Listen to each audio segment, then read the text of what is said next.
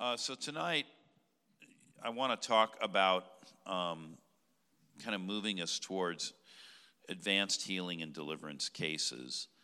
And uh, Yuri said to me, more of the same of last year. That was his instruction. It was very specific. so uh, I came prepared to talk about uh, things that are thematically like that.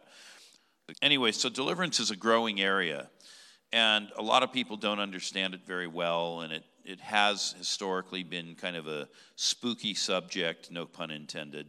And so people tend to get kind of weirded out by it, and you know, pastors don't like it when the parishioners are unhappy, and so it's there's been a long period of it being denied and kicked down the road. Back in the 1980s, when John Wimber began to speak on deliverance, uh, his own board came to him and said, and not the church board, the International Ministry Board, they came to him and they said, John, you've got to stop talking about this. You're going to alienate your core constituency of the evangelicals.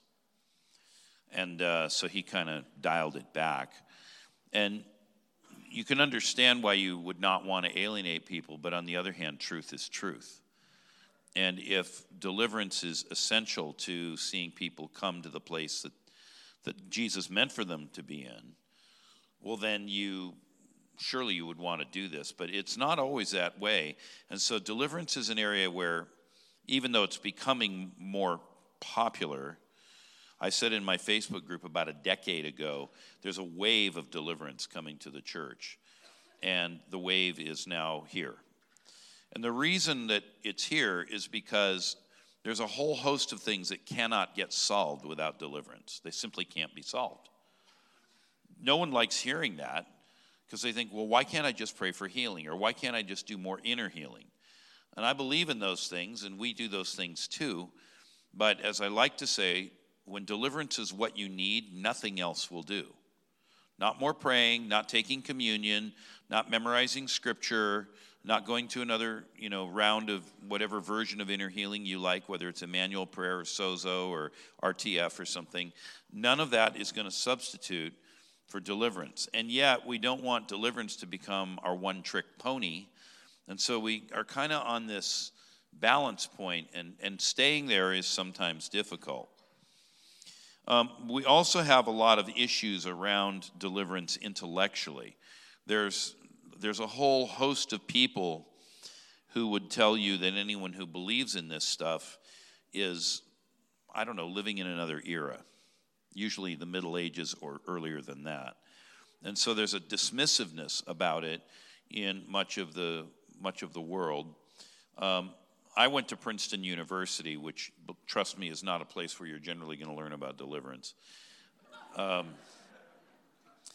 but there was a guy in a class 10 years ahead of me who is a, a, psychiatrist, and he's been writing a few articles here and there, not a lot of them, but they show up in places like the Atlantic and the New York Times, which are, you know, kind of organs of the of, uh, modern culture. We might call them mainstream media.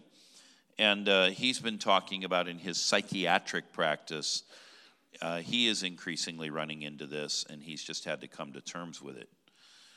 And so, um, as I said, you don't really learn a lot about deliverance when you're in a place like uh, Princeton. But after college, I uh, went to California, and as Yuri was describing, by the way, went home to California.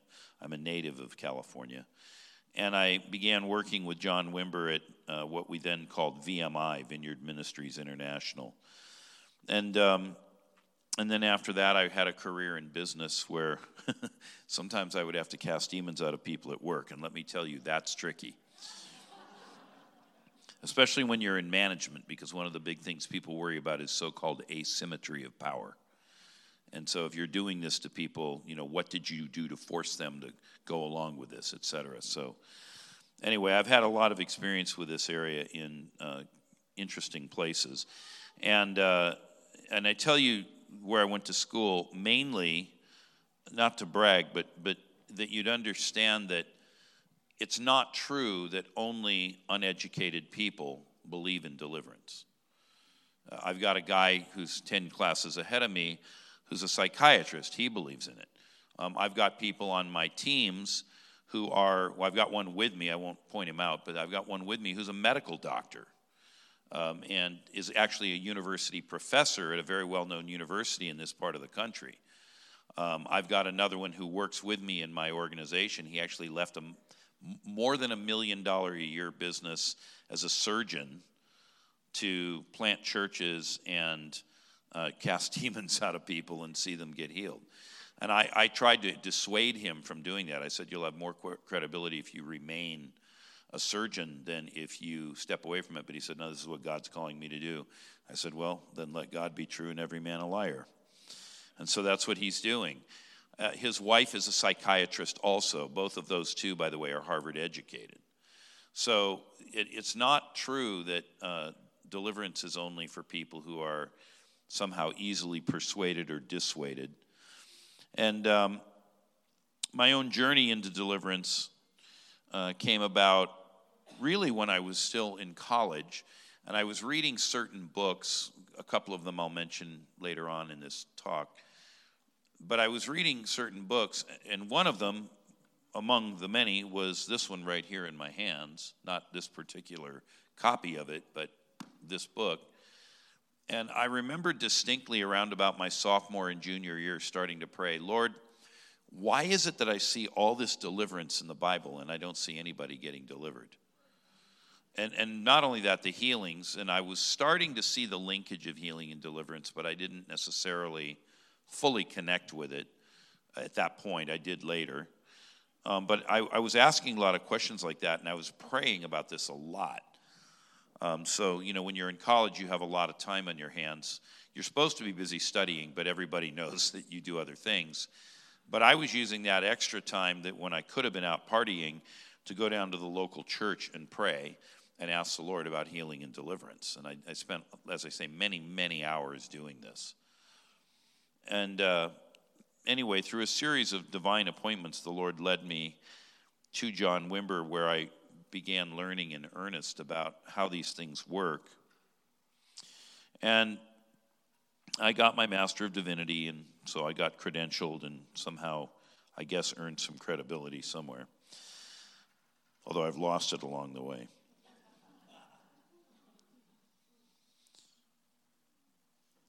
And I started to see things happen that would bring breakthrough to people. And, uh, and then others kind of came alongside. It's, you know, when you go in a direction, I think it was Henry David Thoreau that said, if you will advance confidently in the direction of your dreams, you will meet with something like uh, opportunity unexpected at times that are perplexing, or something pretty close to that. And so I was trying to chase down this thing that was on my mind. I didn't really know it was the Lord. And John always used to say to me, You never want to be known as a deliverance minister. Run away from being called that. Well, that's the one thing I get asked to speak on more than anything. And I'm still trying to run away from it. So I don't think it's working. But anyhow. Um, so I began researching these things and uh, learning about them. And. Uh, and the story grows with the telling. But as I said, I started to see things happen sometimes around me. I'd walk into grocery stores and you know, people would come up to me and they'd look at me and they'd say, "We don't like you. Leave." Something I said or forget the deodorant, you know, it's like what's that? I didn't really know what it was. I was talking to one friend. She used to go to work through a park in San Francisco, get off the train and head toward her office. And there was a whole park full of homeless people. And whenever she would get near the park, not in it, near it, the whole park would explode with people screaming and shrieking. She said, What was that? I said, Those were all the demons and all those people reacting to you. And then, um, you know, we had some some early wins. We had some losses, of course. You don't win everything. And then things started to happen in the workplace. And so, anyway, all of that is uh, background, but starting way back in college, which is a long time ago in a, in a millennium far, far away, uh, I became interested in the gamut of religious experiences that people have.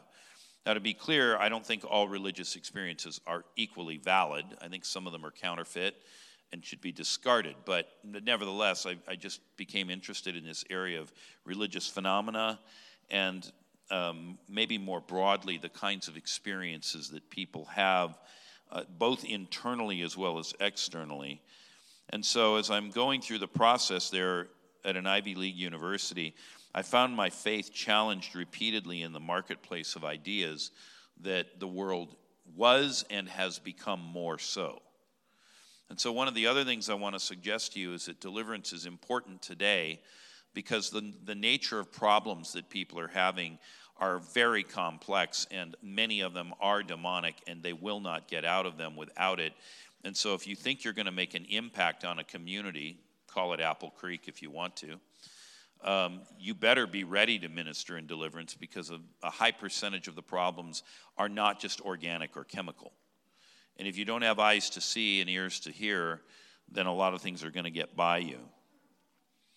So, in all of that, I became very interested in the demonic. I don't know how I ever got interested in that, but I was. And so, along the way, I had two books that really shifted my thinking dramatically.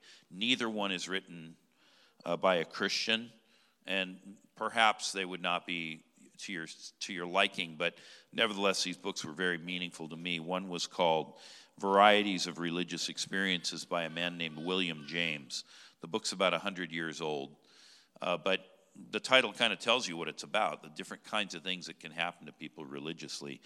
And then in my junior uh, seminar, I had to read a book by a, a, sociologist from the University of Chicago named Mircea Eliade. Now, that's a man, and Mircea Eliade is a Romanian name. So, this individual had fled the East Bloc, come to the University of Chicago, and was at the time one of the top sociologists of religion in the world. And he wrote a book called Shamanism Archaic Techniques of Ecstasy.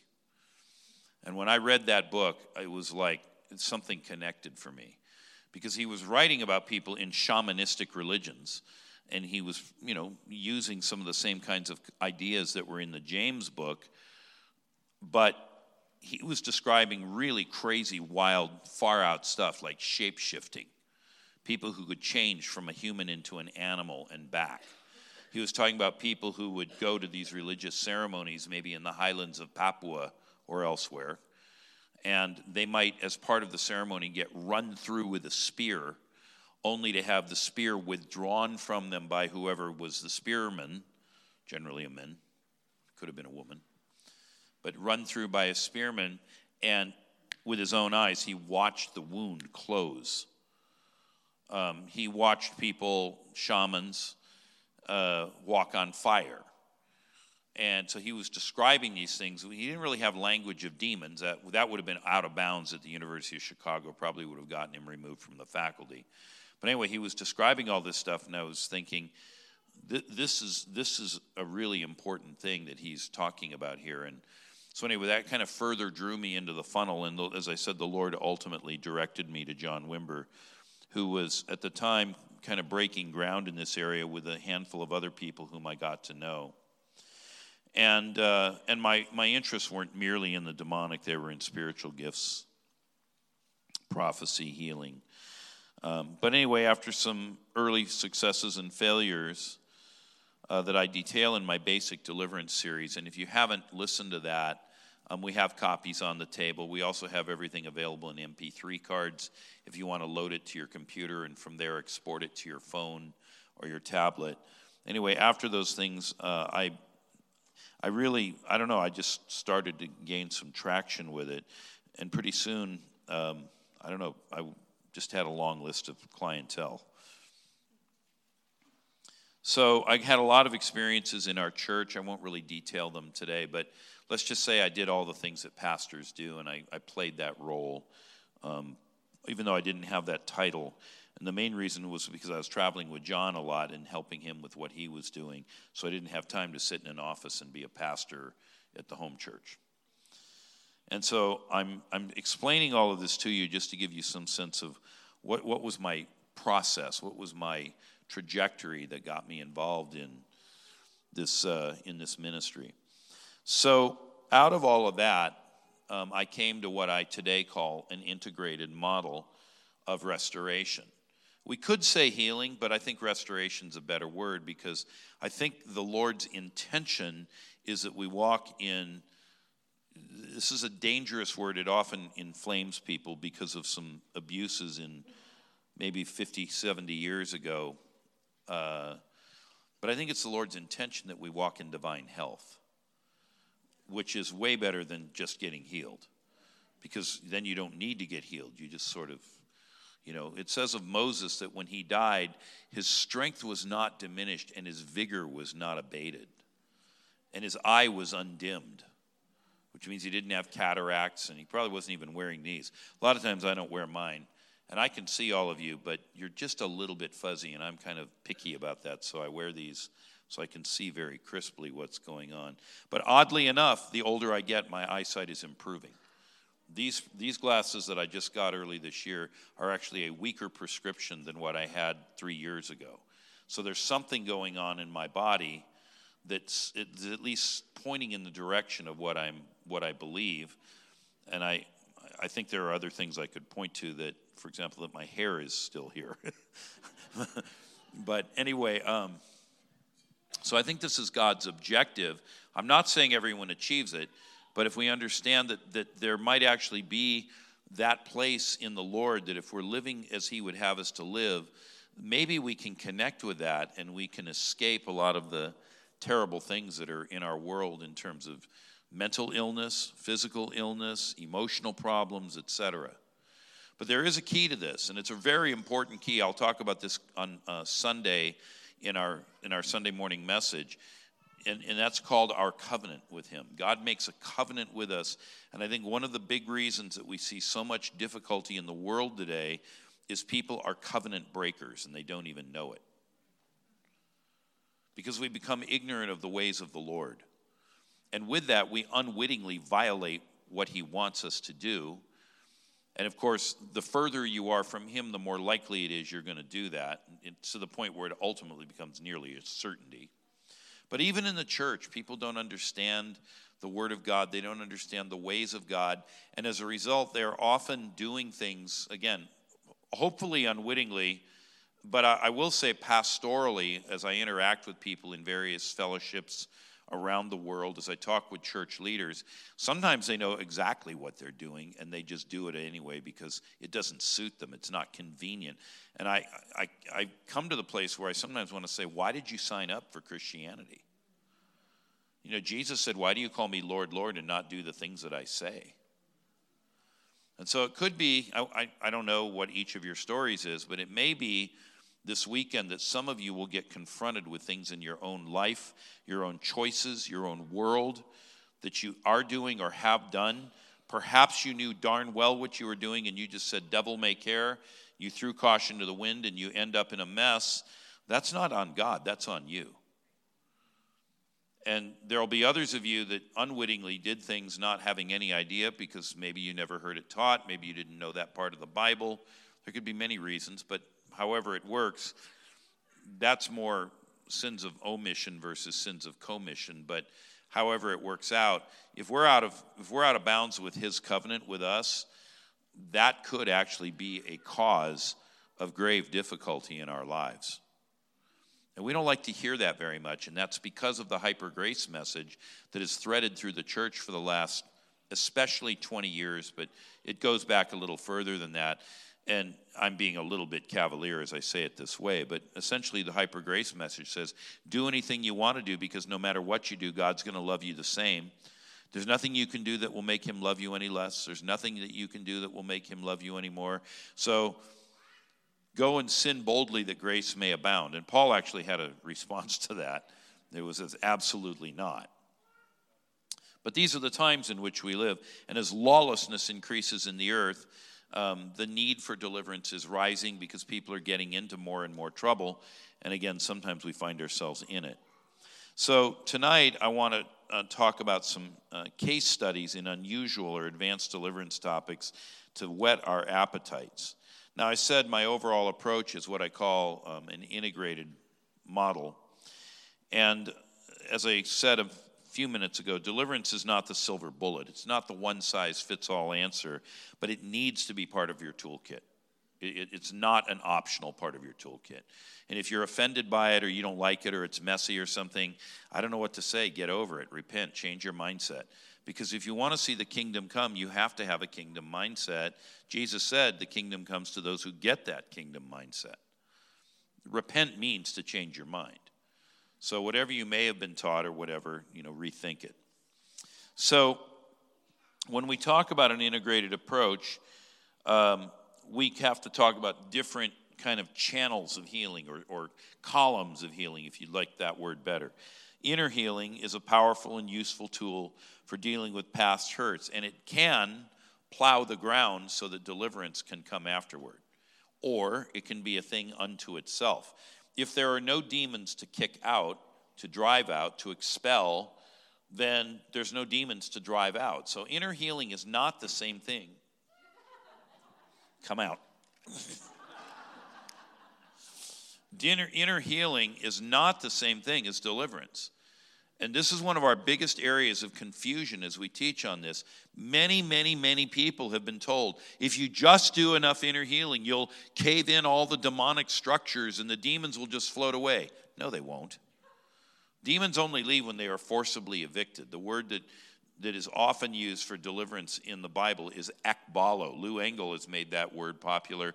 Drive out, excuse me, drive out the workers into the harvest field laborers and evangelists and church planters, drive them out, send them forth, thrust them into the harvest fields of the world.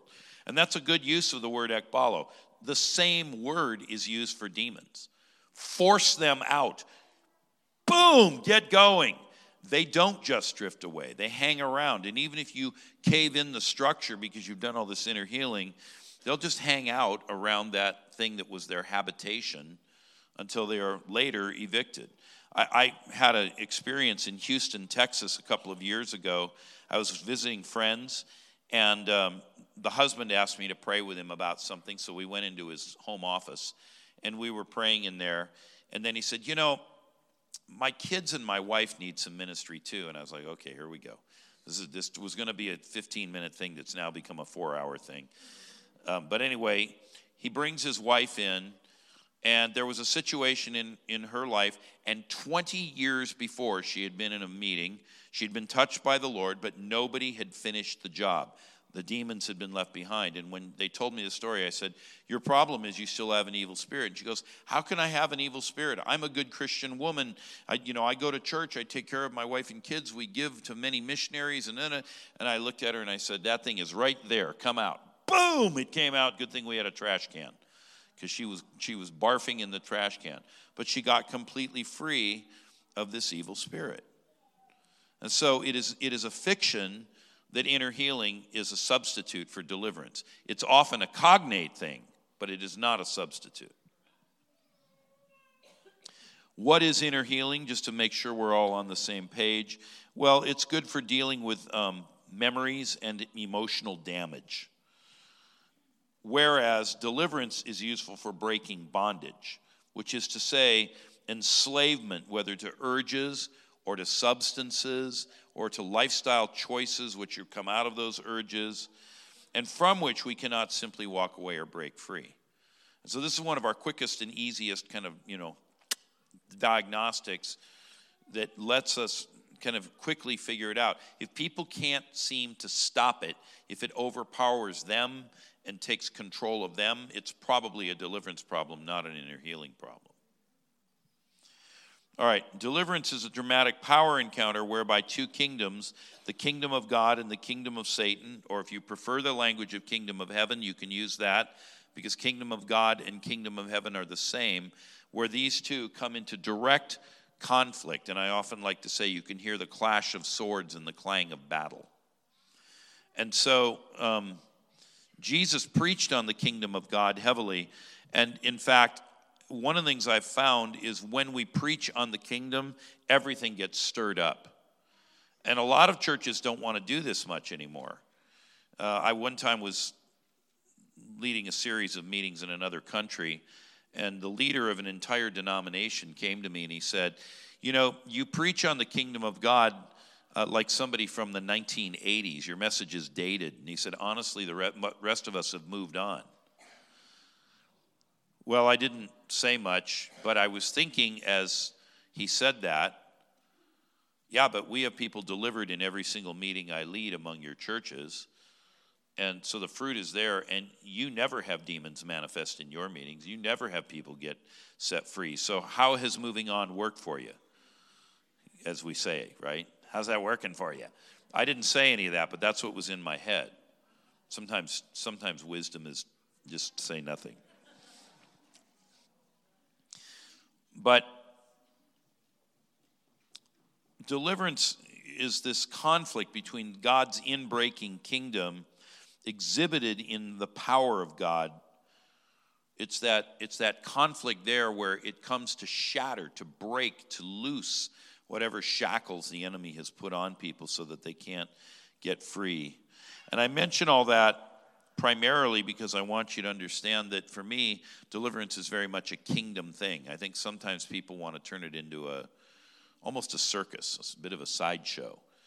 Um, or they want to be very dramatic about it. You know, there's a line in the movie Gladiator. How many of you saw that movie?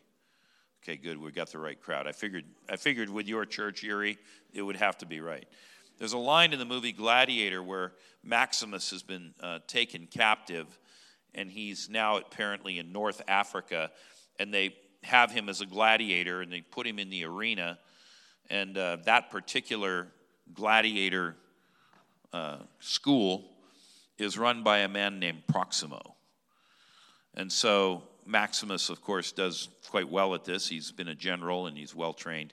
And so he kills his opponent and, uh, and then he throws the sword up into the viewer's box, and it almost hits Proximo. Probably would have impaled him the way it was, you know, spinning. And he says, Are you not entertained?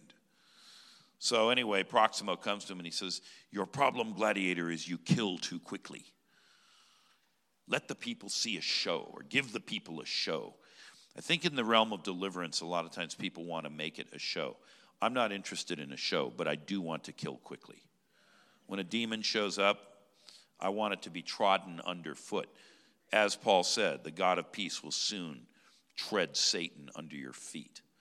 And so, with that, we, we enter this not with a cocky attitude, but with a surety of victory, and maybe with the kind of steely determination of a, of a platoon of Army Rangers or Navy SEALs about to go into battle. We're the best. We know we're the best. We got the goods. And everyone's coming home alive, and they're all going home dead. That's how we need to be thinking about this when we engage in this level of healing and warfare. So, I minister deliverance in conjunction with inner healing, along with traditional spiritual disciplines, which don't get talked about much in renewal churches these days. Uh, but the, the Latin term for it all is curae animarum, the care of souls. And this could include everything from forgiveness of sins, forgiveness of others, uh, the taking of the sacraments, scripture reading, meditation, periods of prayer, fasting. All of these things are, are part and parcel of it. Um, most people today, because of the way American society works, they're, they're looking for techniques I can teach you techniques, but I can't build into your soul what you need to have in your soul. And so we need it. We need a deep and abiding spirituality that's anchored on the traditional Christian disciplines. And if you've become, you know, somehow lax in those, let me suggest that you want to go back to uh, doing those things, even if people around you think they're odd. Um, oftentimes, not always, but often, the difficult cases, things like psychosis or schizophrenia or healings that don't seem to happen or don't last. And those aren't the same thing, right? You, a healing that doesn't happen means you're stuck. It's like you hit the wall. When people get a healing but then lose it, well, then people say, well, what happened? Usually people don't have an answer, but more often than not, when you have that happen, there's, there's a demon there that didn't get addressed. And so it went back to doing what it was doing after the presence of God through that power encounter was reduced. Some people say, well, can't God just drive out the demon anyway? He could, but he usually won't. He usually wants you to do that work because that's the instruction we've been given. Jesus said in Mark 16, These signs will accompany those who believe. And first on the list of five, they will drive out demons. So if you haven't been driving out demons lately, something's, something's out of kilter. Either you're not aggressive enough in your attempt to bring the kingdom forward, that's one possibility. Oh, did we find your missing tag? Look at you. You're now legit. uh, so we may, we may not be aggressive enough in our attempts to drive the kingdom forward, or we may not be consecrated enough in our spiritual life. And as a result, we don't have what makes the demons quake and tremble when we come into the room or the grocery store or the office. Does that make sense? Not everybody's called to have specifically a ministry of deliverance, perhaps, but everybody is called to drive out demons. These signs will accompany those who believe. Do you believe? Well, then you should be casting out demons at least sometimes when it's when it's relevant and appropriate to the way that you serve the Lord. So, deliverance is an ancient and oft neglected gift to the church, and Jesus gave it to us for a reason. And the ancient church commonly practiced deliverance on new converts, particularly due to the pagan environment in which that church was operating. Remember, the ancient Roman world, and if you weren't in the Latin speaking parts, you were probably in the Greek speaking parts, or maybe over towards Persia, or you know, up in Germany or something. But wherever you may have been, everybody everywhere worshiped all kinds of gods. We're coming to that time right now in the United States of America. This used to be a nation where it was well understood when we said God, we meant the Judeo Christian God that's named in the Bible, and this is who you served. And there may be pockets of sanity still left in our country, like right here in Apple Creek. But I assure you, if you get outside of those little places, those islands of uh, where there is still some Christian sensibility, that is all being swept away, and people are going after every single thing under the sun. So, um, in ministering to people, I frequently find the need to switch back and forth uh, from ministering to the spiritual life, dealing with inner healing, maybe managing physical healing issues, and then, of course, deliverance itself. Now, all of this is covered in quite a bit more detail than I can possibly address tonight in my series on intermediate healing. I didn't bring a lot of it because it's kind of an expensive school. But I had some on the table when I came in, and some people started buying it up. I don't know what's left of it. We also have it on the MP3 cards, and you can get it off of our website if you want to buy it. Um, but anyway, some or all of these various dimensions that I've just named uh, may be present in any particular case of healing that we undertake. So we have to be ready to operate from an integrated perspective. And if we're going down the path towards this and we hit whatever that barrier is, we, we switch techniques, but we stay on the line of attack. When I was about 20 years younger, I had a bunch of friends who were special operations war fighters. And uh, I was never in the service, but I really respect people who do this. I respect their athleticism, their, uh, their boldness, their courage. Um, I respect their weapons handling there's a lot of things about that life that I think is, something that, you know, I think we do well to infuse a lot more of that back into American culture. But little by little, it's being withdrawn. Anyway, so I got to know these guys, and because they love what they do, they train even when they're not on duty. And so I got invited to some training weekends in Nevada and Arizona, and you know they'd get the training officer from whatever their unit was, and you know, sometimes we'd have helicopters and RPGs and other cool stuff like that. And we'd be out in the mountains or whatever. And one of the things that's really impressive to watch one of those guys when, when they're really tuned up. I was good enough to hold my own, but I wasn't I wasn't at their level. But they still kept me around.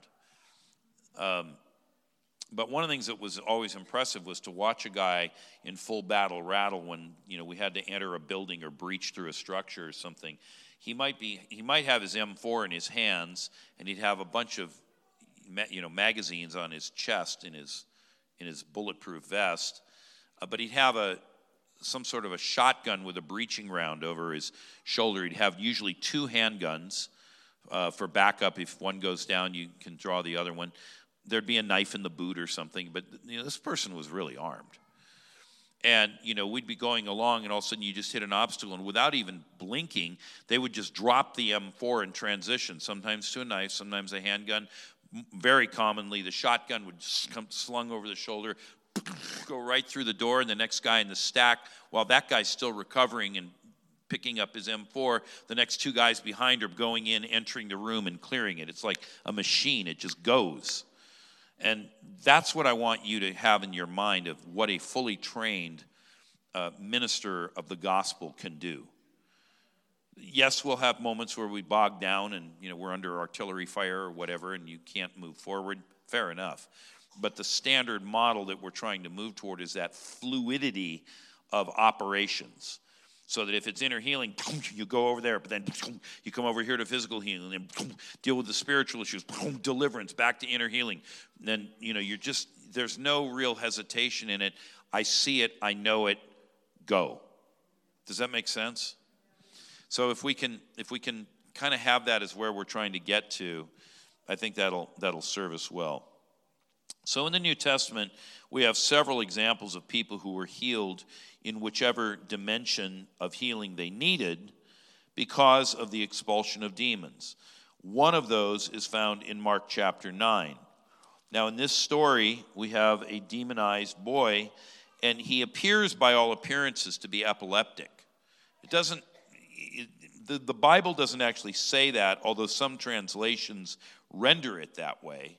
But the Greek word for epilepsy is actually missing from this account. But it says in 9:14, Mark 9:14, when they came to the disciples, they saw a great crowd around them and scribes arguing with them. So when the religious leaders are arguing with you about your ministry, it's not a good day. Um, and immediately all the crowd, when they saw Jesus, were greatly amazed and ran up to him and greeted him. And he asked them, What are you arguing about with them? And someone from the crowd answered him, Teacher, I brought my son to you, for he has a spirit that makes him mute. This is one of the things that you'll also find. Oftentimes people know when there's a spirit. And it's easy to be skeptical, especially if they're people who otherwise lack credibility markers in their lives. You know, they're kind of a mess emotionally, they don't pay their bills, they're unkempt, they're disheveled. So you could easily be dismissive, but in this case, it's the father speaking of his own son, and he says he has a spirit that makes him mute.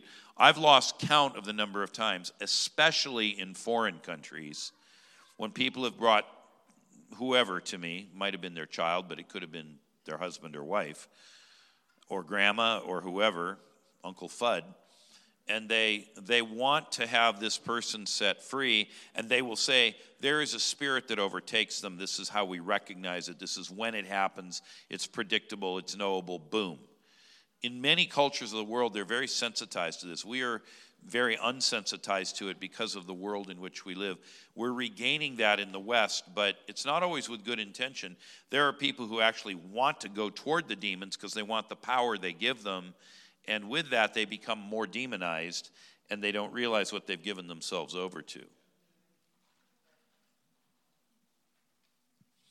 So this father says, you know, this, this spirit overtakes my boy, and when that happens, he can no longer talk. That's what it means to be mute. So maybe the kid's in the middle of talk. You say, well, what just happened there? Well, that spirit took possession of him. You say, well, I thought that was caused by early childhood trauma. Well, it could be an emotional issue as well, but, but these evil spirits will take advantage of that and they'll anchor in based on it. And whenever it seizes him, it throws him down and he foams and grinds his teeth and becomes rigid. Now, this is better seen than described, but I don't know if I have enough strength and energy tonight to act it out. Sometimes I do. But boom, he hits the ground and he goes rigid and but he's not talking. They know what this is. And I've seen this happen. I, there was a period of time in the Australian revival where there would be people in the crowd, and this would happen. They'd get thrown to the ground in the aisle, and they'd be rolling around like that. And at first, people were really disconcerted because they weren't used to seeing this in church. And, uh, you know, we'd have to take them out and get the demons out of them, and then they would return and they'd be better. But this kind of behavior is not atypical of, uh, you know, heavier epilepsy, grand mal seizures. And so he answered them and said, O faithless generation, how long am I to be with you? How long am I to bear with you? Bring him to me. Now, he is not talking to the Father, he's talking to his disciples. And the, the background here is that he's been up on the Mount of Transfiguration. The immediately preceding verses in chapter 9 talk about that. And he's been up there with uh, Peter and James and John. And so he's left the nine apostles to run the revival meeting while he's up praying and they can't handle this situation. And what he's saying is, guys, I gave you power and authority. I gave it to you way back. And you've been riding around following me, know, learning how to do these things. But when the chips are down and I'm not here, you can't actually stand and deliver. By the way, in the special operations warfighting community, that is the uh, actual litmus test. When they train you in a weapon system, you have to deliver whatever shot it is, or if it's a strike or something with a knife or whatever, it has to be on target, perfect every time. Because a lot of times you're in very tight quarters, you, you know, you don't have a lot of room to maneuver. There could be other people around that you don't want to injure, but you got to kill that terrorist right now. Boom! So when they test you, they look, where's the bullet hole? And so, again, I'm trying to show you where we want to get to. You may not be there right now. That's okay. Everybody has to go through basic training and advanced training and so on and so on. But, but at the end of the game, that's what we're shooting for. If you don't even know what you're aiming for, you won't ever get there. Does that make sense? So he's unhappy with his disciples that they don't know what to do with this. And they bring the boy to him. And as the Spirit saw him, there it says it again, it was an evil spirit. Immediately it convulsed the boy, or threw the boy into a convulsion, and he fell on the ground and rolled about, foaming at the mouth. So if you've ever seen that, you know exactly what that looks like. But it's, you know, it's foam, it's spit with a lot of bubbles in it. And Jesus asked his father, How long has this been happening to him? And he said, From childhood. And it's often cast him into fire and into water to destroy him, whether to burn him up or drown him, apparently. But if you can do anything, have compassion on us and help us. And Jesus said, if you can, all things are possible for one who believes. What that's been used a lot of ways in kind of faith teaching and so forth. And I'm not here to address any of that tonight. But I will say this in the context, it means if you understand the authority that you've been given by the Lord, then there should be no demon that you can't you can't defeat. I remember one time being down in southern Mexico. We were doing a lot of ministry in Central America, and the Lord was opening doors to many countries. And uh, we did this one meeting, very large meeting, in a, uh, in a church that was in the second story of a, of a mall. And, you know, it had what you'd expect in a mall downstairs, but you had to come up this staircase to get upstairs. And in the middle of the meeting, this person started manifesting. And so I asked the some of the team, because I was preaching, so I, I, couldn't just stop what I was doing to take care of that. I asked some of the team to take him out, and, uh, and they took this person in the in the, an adjacent room, and I, I could kind of see through the glass some things going on while I was speaking. But anyway, we took a break, and I walked back there. And when I walked in, no kidding, the person was levitating at about this height. And they had been lying on their back, so they were in a supine position, but they're levitating at about chest height. And I walked in and I'm like, okay, the fight's really on here, right? And so I, uh, I asked the spirit for its name, and it said its name was Apollyon. Now, you may or may not recognize that name, but it's in the book of Revelation. And this is the spirit, that, and it's not an angel. Well, it is an angel, but it's not a good angel and it holds the key to the shaft of the bottomless pit, which in straight line English means this is the gatekeeper of hell. He's probably second to Satan in the demonic hierarchy. And I'm looking at this, and it's levitating right there, and the eyes are red. And I'm thinking, I wish there were a Christian around here right about now. but everybody's looking to me because I'm the team leader, and I'm like, oh boy.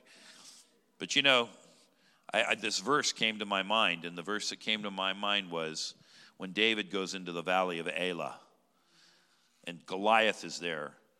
And he said, I have killed the lion and the bear, and God will give you into my hands too, you uncircumcised Philistine.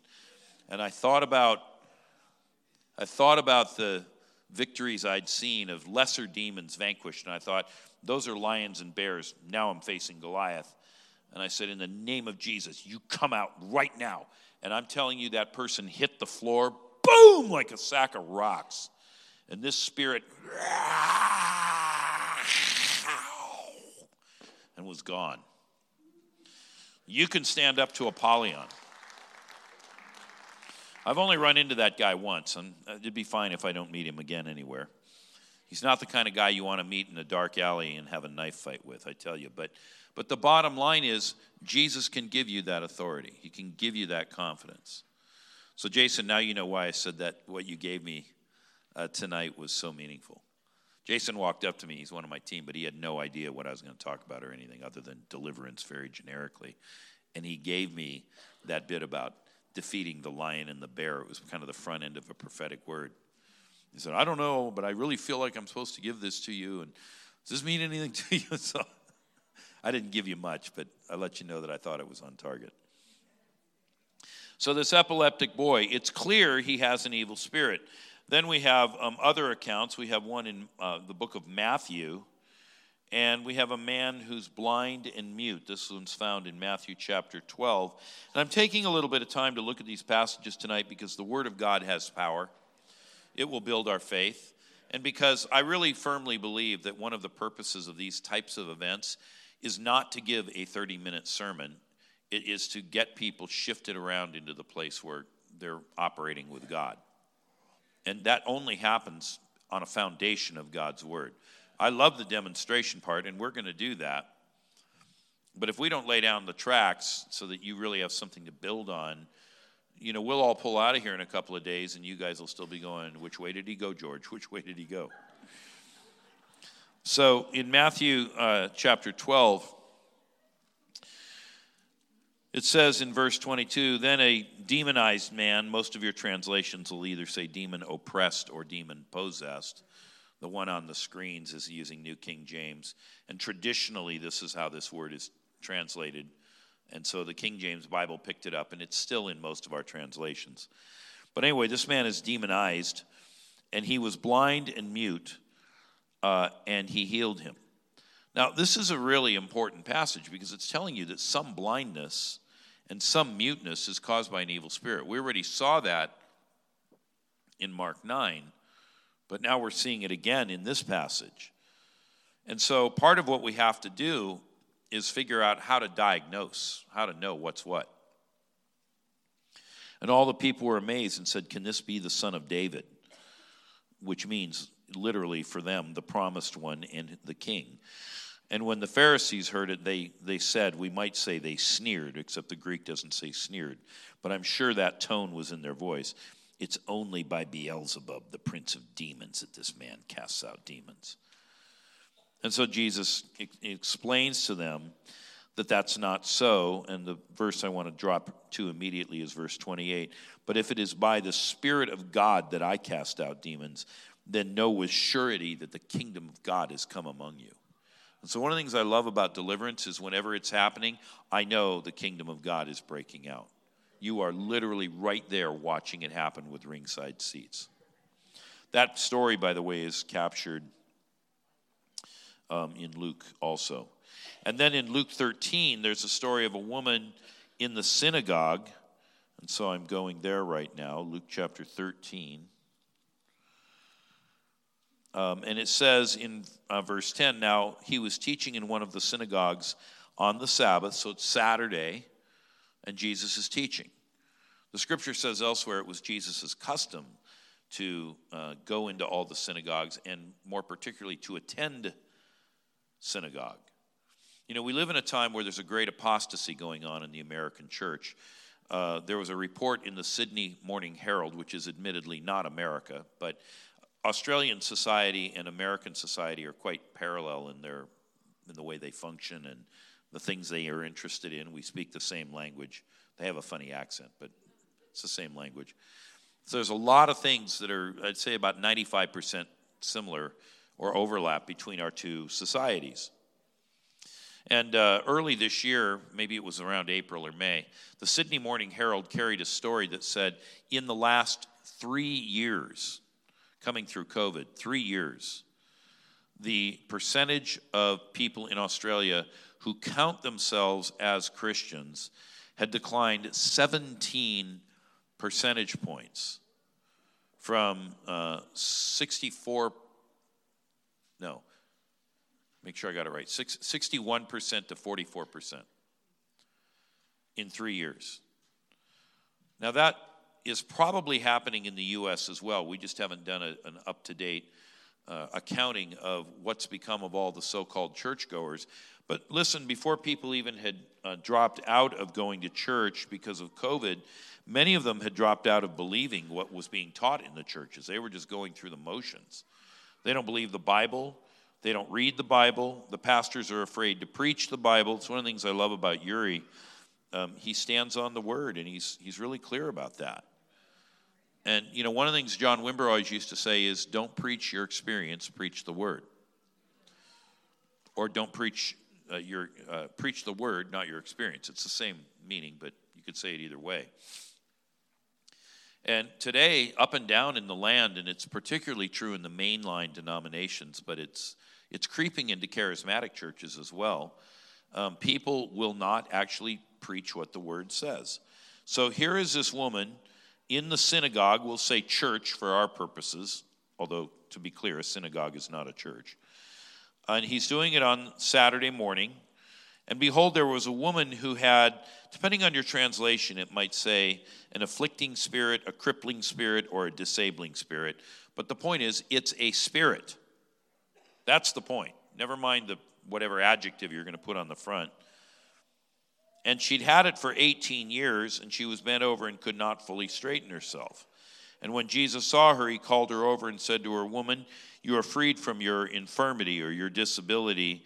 And he laid his hands on her, and immediately she was made straight, and she glorified God. By the way, this story puts the lie to what you often hear people say don't touch demonized people, you'll get their demons. Jesus touched a demonized person. And he apparently did not get demonized.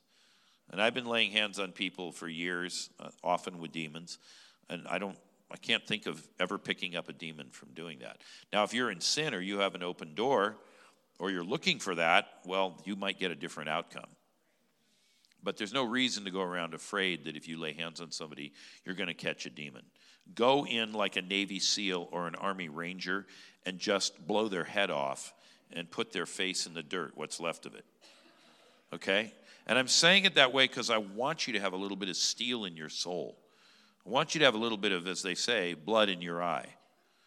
Because this is actually war that we're involved in. It is war between the kingdom of God and the kingdom of Satan. All right, so this woman gets healed because of that. So there's three stories an epileptic boy, a blind and mute man, and now this woman bent over in the synagogue. All three of them, three different conditions, all of them have an evil spirit. So when we're talking about, you know, moving further into the funnel of, of watching dramatic breakthrough happen, you have to integrate deliverance as one of the tools.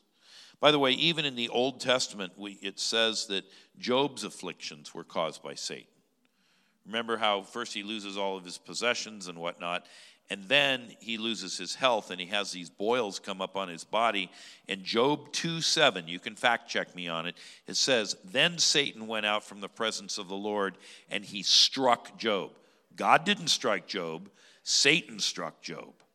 And so over and over we see this same pattern. Now, I mention these various cases because it's easy to pass over these accounts, often barely noticing the biblical witness that these conditions were, in fact, caused by demons, by evil spirits. And so, commonly, probably not in this church, but still, we have to fight the mentality and the worldview that's continually trying to come upon us like blinders to, to quench us and you know, keep us from moving forward. Commonly, these accounts are dismissed as relics of another time, artifacts of when people were suspicious, uh, superstitious and they believed in evil spirits, but which we in our modern age have come to understand as archaic. And so we know better because we have cell phones or whatever. there's a nuclear power plant, you know, up on the lake. And so we don't need to think about these things. Well, we actually do. What if the Bible is correct and what if it affirms? What if healing the sick and driving out demons are in fact linked?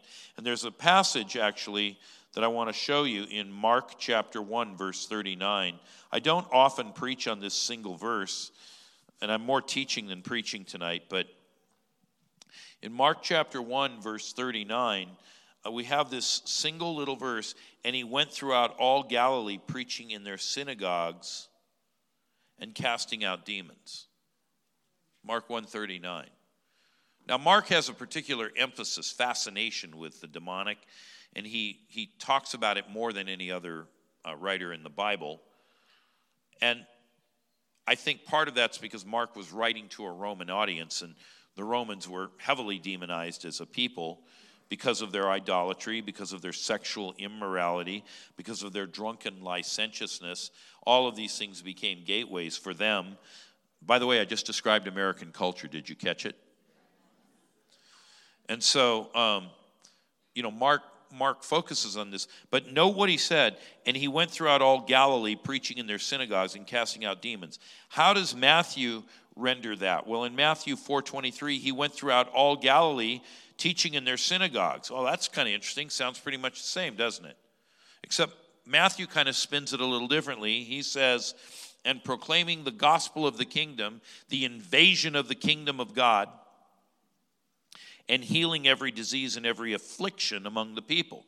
So Matthew makes it sound more like healing, but since all of the Bible is true and it's clearly using verbatim the same language in the kind of preamble description there, if Mark's talking about driving out demons, then, then the underlayment that causes the healing to go on that Matthew talks about, it necessarily must be deliverance. And Matthew even tips you off, although you may not know it, when he says affliction, because the only time that word is used in the New Testament is to refer to evil spirits that cause physical debilitation in people.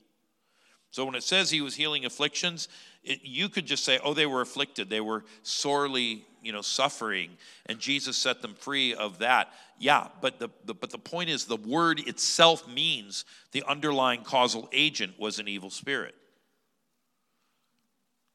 And so, if in case you wondered, it goes on in verse 24 so his fame spread throughout all Syria, and they brought him all the sick, those afflicted with various diseases and pains, those oppressed by demons.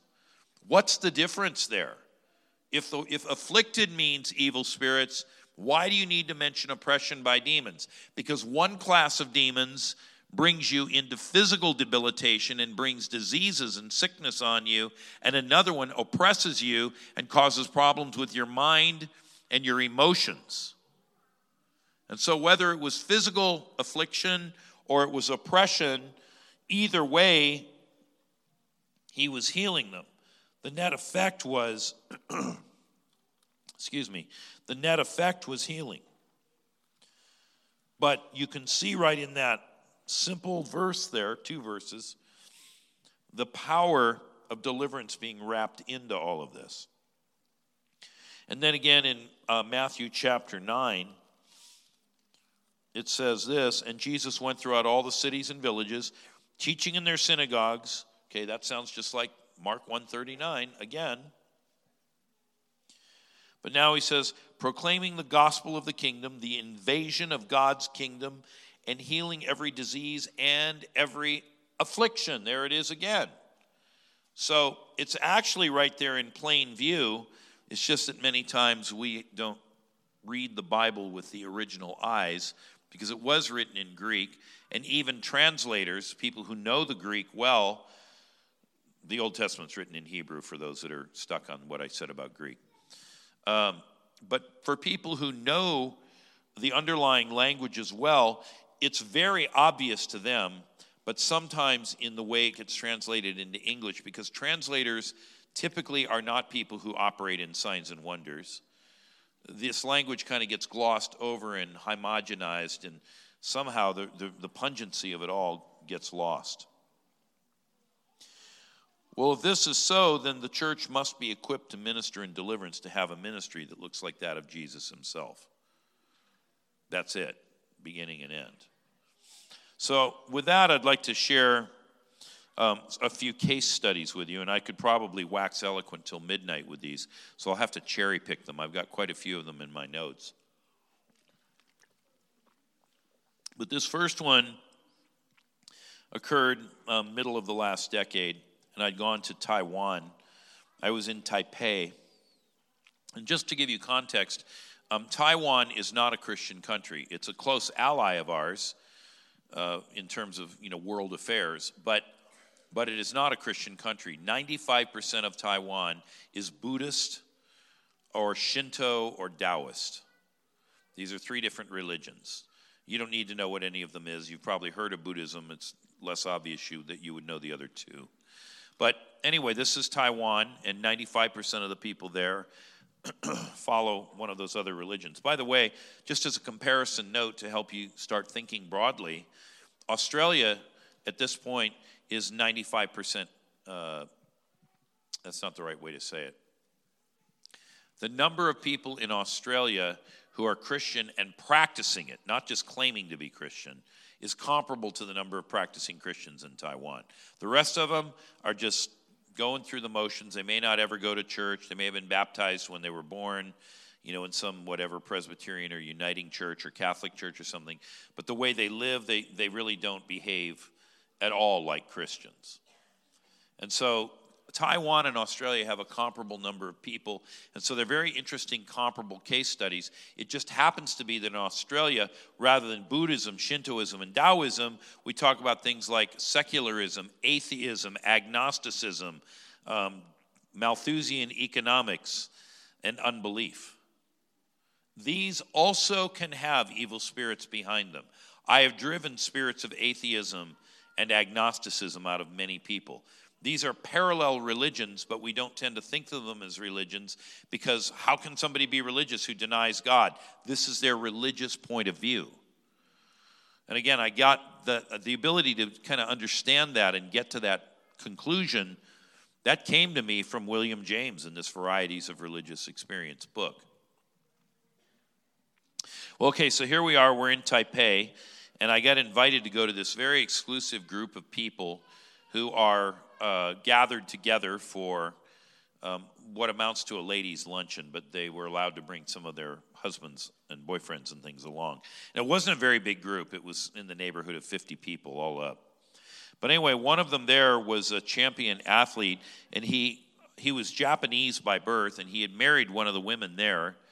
And the woman that he'd married is one of the most popular people in Taiwan. Um, they call her the Oprah Winfrey of Taiwan. And when she posts something on Facebook, within just a few moments, I mean, literally not even 15 seconds, she'll get 500,000 likes on it. That's the level of visibility and favor that she has. And she's a believer, and she's married to this guy, and he, as I said, was Japanese, and in the previous Olympic cycle, he had been the captain of the Japanese snowboarding team. And he'd had, a, he'd had an accident. He'd gotten injured uh, snowboarding. And so the injuries forced him to retire, and he lost his sponsorships. A lot of his friends that he thought were his friends, who weren't really his friends, they were just professional colleagues that were also athletes. And so they kind of palled around together and did Olympic training together and went to Olympic events together they basically bailed out on him and he fell into a depression. And um, his, the bone in his right foot continued to degenerate. And it was this area of the foot right here where the leg comes down and joins the top of the instep um, where the break had happened. Well, as you might have supposed, these people, money was not their issue. So they put him on a plane and sent him to the United States. And he went to Mayo Clinic, he went to uh, Johns Hopkins, he went to Harvard Medical School. Nobody could figure out how to fix this. And so by the time I show up, he's, he's barely able to walk. And as I said, this bone has been degenerating, getting worse and worse and worse and worse and worse. And the doctors had told him when I met him that he would be crippled for life and never walk again within the month. And when we broke for lunch from uh, this meeting that we were having, we went down the street and around the corner to this little restaurant and ate there. But I'm telling you, it was not even 100 yards, and he could barely make it. In fact, it was so bad that a couple of us kind of grabbed him and did a battlefield carry to get him into the restaurant so he could eat with us, and then we had to carry him back. And so, you know, he was destined for this wheelchair, and no one could figure out what was wrong. So, as I began interviewing him, I understood from what he told me that he had Shinto and Buddhist background. Well, this is not uncommon in many parts of the world where people practice two or more religious systems. It used to be that if you made that statement in a Western setting like this one,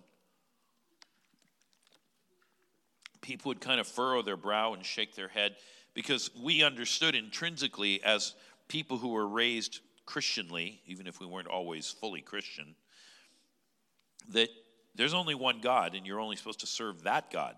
So, wh- how do you have two religions? But in many parts of the world, this is very common. It's in India, Sri Lanka, it's very common to meet people who are both Hindu and Buddhist. It's very common in Taiwan to meet people who are Shinto and Tao, or Buddhist and Tao, or Buddhist and Shinto, or all three of them. They see no contradiction in that. And by the way, neither does the modern American citizen, whether Christian or not. That's why Christians are getting involved in yoga. They should know that this is Hinduism and it's not okay, but they do it anyway. Tattooing, same sort of thing. We can go right down the list of all these syncretistic behaviors that people are engaging in in our society, and they don't realize they're getting themselves into a, a big, giant mess. Remember what I said earlier about sometimes it's unwitting, and sometimes they know darn well what they're doing and they do it anyway. And I'm telling you, I've had more conversations with people who would rather die for their yoga and their yoga mat than for their Jesus. I'm serious. And when we get done tonight, I'm, I'm telling you right now, I'm going to give an altar call for those of you that have been mixed up in yoga to come down here and repent of that because you're tied up with some Hindu demons. And that's why you still have pain in your back and your legs because those demons, Kundalini spirits, are afflicting you in your bones and in your nerve endings. And some of you are going to get delivered of that tonight if you will forsake it. If you won't, you're on your own. So, anyway, I, as we start talking with this guy, yeah, he's Shinto and Buddhist by background. He's a Christian now. But, you know, like many people who come to faith, he'd never gone through a thoroughgoing repentance, like turning away from all that stuff. So he's a syncretist too. He's a, he's a Budo Christian Shinto or something, a Christo Shinto Budo something. I don't know. And when I asked him about his involvement with these other you know, religious systems, he characterized these things as nominal uh, but he had engaged in temple worship, including worship of the ancestors, which is very prominent in the Shinto religion. You wouldn't know that. You have no reason to know that. But if you've ever been involved, say, in trying to contact your dead grandma because it made you feel good, and this is really common even in Christian circles in, in America, or your mother died or your dad or something. Um, Pat, I don't think you were in the program when we had um, Colleen in the program. She was ahead of you at that time. This, this is the benefit of having been in the three year program for eight years. Um, anyway, we had a woman in our doctoral program at a Christian seminary who was a bishop in her denomination with 54 churches under her. And she told us in our cohort meeting that she um, communed with her dead mother. And when she would summon her dead mother, there would be a flock of uh, cardinals that would gather in the bush just outside the window in her living room. And they would all gather and chirp and sing and go on like this. And she would feel her mother's presence and she would feel comforted. And she's talking like this is perfectly normal. And I'm looking at her and she looked at me and she said, uh, This isn't okay. And I said, no. I said, You're a bishop. You're, you lead 54 congregations. You, how are you doing that? She goes, Well, I don't know. It just comforted me. And I said, Did you never read in the Bible how you will not permit a necromancer to live? She goes, What necromancer? I said, A necromancer is somebody who communes with the dead. And she had a couple of long lasting conditions in her body. And, uh, and I said, Do you want to get rid of those? And she said, Yeah. And I said, Are you willing to renounce your necromancy? She goes, that mean I never get to talk to my mom again? I said, In heaven. So I got her to repent of it. Power God hit her like a lightning bolt, and she was healed. Boom, right there. These aren't just theoretical stories from long ago. And I'll tell you something. You guys live right in the center of Amish community. I think that's an Amish farm across the street. You got a bunch of them down that road because Yuri took me down that road for dinner last year, and we drove what was it, five miles or something to get to that restaurant. There was Amish farms all along. Necromancy is part of what they do in the Amish community. You know that Amish hex sign that they often put on their barns and stuff? That's also an occult symbol. And so the Amish appear outwardly to be Christian. And I'm not saying all Amish do this, but a sufficiently large number of them do that if you're going to be ministering in Amish country, you better know what you're up against and when you're, so that when you see it, you're like, that is a target indicator. Go to guns on rather than, oh, yeah, you know, that's just what the Amish do. It's cool.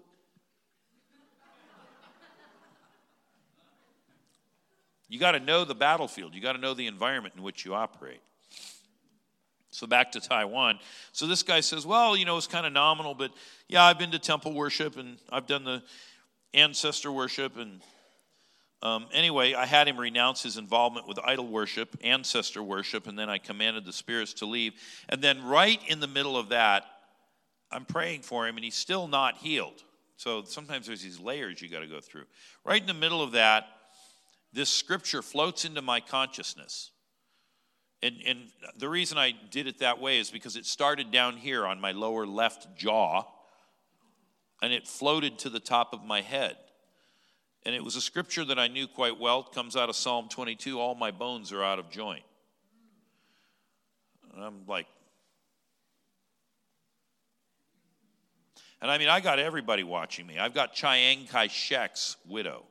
Actually, not strictly, because his widow had died. This was the girlfriend, because a lot of Christian people like Chiang Kai shek and other good Christian leaders often have a woman on the side in addition to their wife.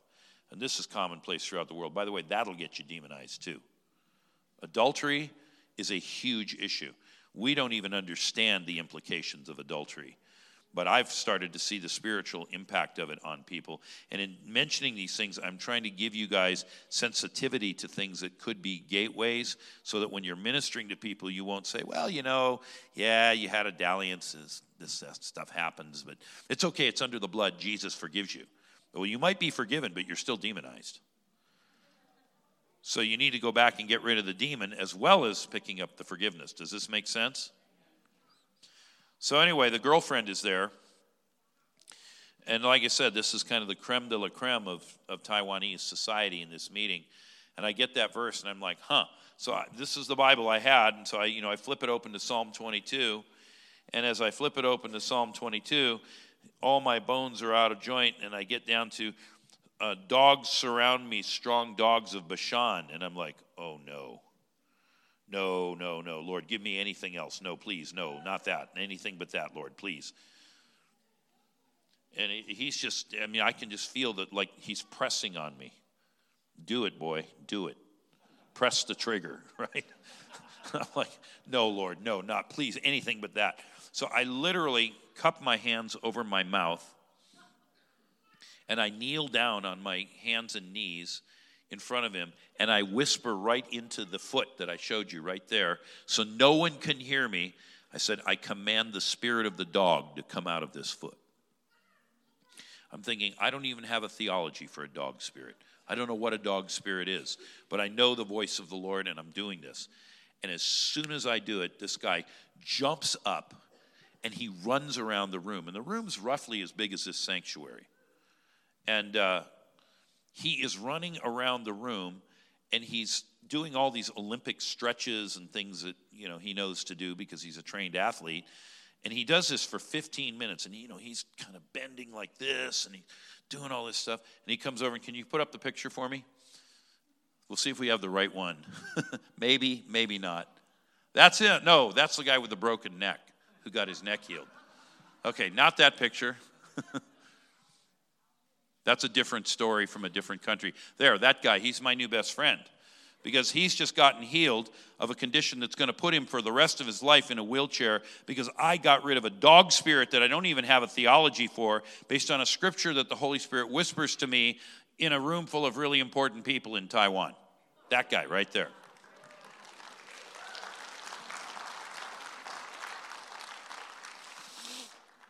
And he's still healed to this day. He never had a relapse or anything. All right, um, this next story is also a Taiwan story. So this will be the woman, and there's a bundle of, I think, six or seven pictures you want to show. Same trip. Um, we hold church. We hold a church meeting for this church that had invited us to come in um, in a nightclub in downtown Taipei that's where they're meeting. And it, it looks like New York City, and it looks like Park Avenue, if you know Park Avenue, with you know the, the planter that runs down the center of the of the road. So this woman is in that meeting in the nightclub, and you can see the crowd that we have. And her uh, son brings her for healing. This woman is also a Buddhist. She's in her 60s, and three years previously, she'd become a quadriplegic following routine surgery. There was no reason they could figure out why she'd become quadriplegic. And so they bring her in the wheelchair. She's not a Christian, uh, but I, I asked her, I said, listen, if, you, if Jesus will heal you tonight, would you be willing to renounce the Buddha? And she looks at me and she says, if Jesus will heal me, I will renounce the Buddha. Now, Buddhists are notoriously difficult to bring to faith. This is just, every missionary will tell you this there's just something in their mind and they, they're very it's almost like trying to play whack-a-mole you know when you think you've got something nailed down something else pops up. So anyhow um, she says yeah i'd be willing to uh, renounce the buddha.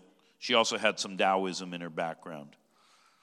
And you know again in america we tend to think of buddhism and taoism as well that's just your thing and you know that's a philosophy. But there is actual real power behind these things and the gods uh, that are in those thought systems. By the way, Buddhism doesn't require a god, and neither does Taoism, and yet both of them have whole pantheons of gods. Why? Well, because people always want to worship something. That's what's going on in America. People are still worshiping, they're just worshiping something other than the one true God who used to be the object of this country's religious focus. So, she renounced her participation in these religions um, on my instruction and told the spirits to leave her. And then I commanded the spirits to come out. And when I did, now you can see her sitting there in her wheelchair. Um, the, you know, her hands in particular show the chair, but in a second you'll see it a bit. okay, next picture. There she is, and there's the wheelchair in the background. And that's one of my team members that was traveling with me, and I'm taking the picture. I don't usually take pictures of healings and stuff, I'm too busy doing the healing and deliverance. But every now and then I'll stop and take a few. And so here she is with uh, Lulu, that's the woman on the left. And okay, next picture. So this woman is now walking on her own with Lulu just kind of holding her arm because she her muscles are weak. She hasn't walked in three years, so she's stiff and you know there's a kind of a bit of a recovery curve that you've got to go through. Doesn't need to take forever, but this is why when I see people you know vault out of wheelchairs and run around the room on TV, I'm sometimes going, well, yeah, it happens, but I don't. Most of the time, it's a little less dramatic. But anyway, so here she is taking her first steps, and that's again, uh, Lulu's there helping her a bit. Okay, next picture. Another picture. So now she's up on the stage at this nightclub, and that guy on her right with the microphone, the light's kind of blinding the microphone fully, but you can see it. That guy's the pastor of the church, and he's speaking to the church. He's holding her hand, and you can see she's wiping her eyes because she's crying that she's been healed of four, three years of quadriplegia. Okay, next picture. Uh, I shouldn't have put that one in. Skip that one. Okay, there. She's getting baptized by, by us.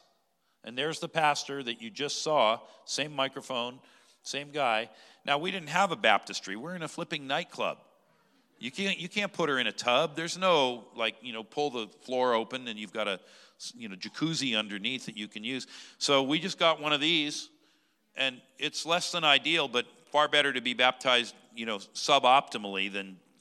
So she gets baptized the same night that she was up. That's only moments after she was crying, and only a few minutes after she came out of that wheelchair.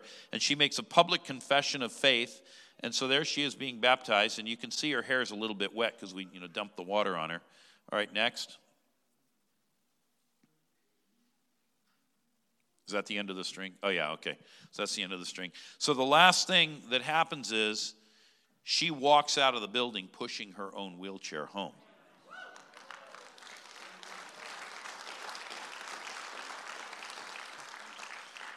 When deliverance is what you need, Nothing else will do. And so that one's another story of this kind of integrated approach. In both of these two stories, we're dealing with kind of the unique issues of Taiwan, but nevertheless, these things come into play. Here's another one. This I don't have pictures for this one. Um, I was in uh, Sri Lanka, and I went to um, not the main city, which is Colombo. I went to Kandy, which is up in the mountains.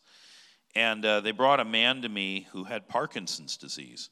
He was a first generation Christian. That's to say, his ancestors had all been, uh, by the way, Sri Lanka is the center of Buddhism in the world. The Buddha supposedly got enlightenment in India, but it was early on exported to Sri Lanka, and they have a shrine in Sri Lanka where they have what is supposed to be a tooth of the Buddha on exhibit. Kind of reminds you of the cult of relics. Um, and they have bo trees growing everywhere, and they're all protected. They're all holy trees.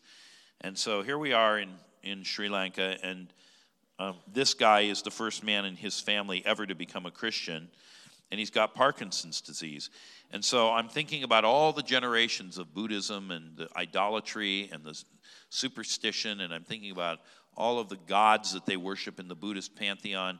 And by the way, Buddhism is older than Christianity. It's about, Christianity is roughly 2,000 years old, and uh, Buddhism is about 2,500 years old. So it predates our faith by 500 years. Buddhism came into being about the time that the Babylonians were conquering Judah and deporting the Jews into exile.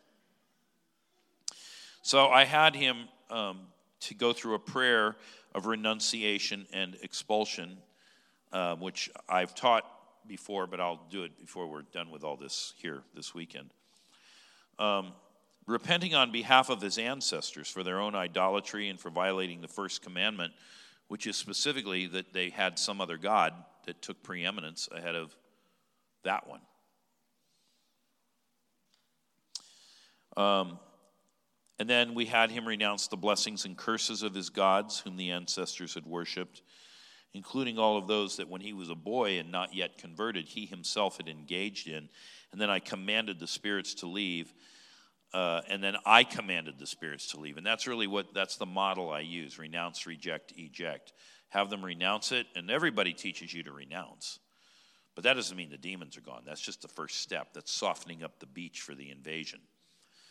Um, then we have them command the spirits to leave. And I don't believe in self deliverance, but um, I, what I do believe is that you're putting the spirits on notice. You will no longer be given sanctuary here, and I don't want anything that you have going on in my life, whether it appears to be good or if it's bad or anything in between. I want it out, and you guys go take it with you. Um, and then, you know, the deliverance minister, in this case it was me, we command those spirits to leave. And so that's what I did. And, and when I did that, instantly his shaking stopped. I mean, right now. And when I left that city two days later, he was still as steady as a rock. No Parkinson's. Well, what are you going to conclude from that? Well, maybe a significant percentage of the Parkinson's that we're dealing with in America. It's one of the common questions people ask me in Q&A. Well, how do you pray for Parkinson's? But the question then becomes okay, if, if, it, if there's a spirit there, there's always a reason. It doesn't quite rhyme, but it almost does. If there's a demon, there's a reason. So if there's a, if there's a spirit behind Parkinson's, then how did that spirit get there and what is it? And so with it, you do well to start asking questions of the person you're going to pray for about, you know, what have been your religious involvements or those of your immediate ancestors? What, what have you gotten into? Maybe you went through a period in your high school years or college years, or maybe a little beyond that, where you were exploring and experimenting. Maybe you went on some trek in Nepal or in India or wherever. Maybe that's been your experience.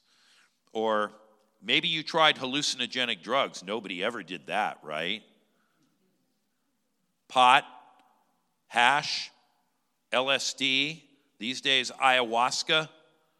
There's a bunch of other ones, I'm just naming a few. Mescaline, peyote. Oh, I got really into Carlos Castaneda, and so I decided to try the Yaqui Way. Anyone know Carlos Castaneda? Good. That's actually good. If this were California, every hand would go up.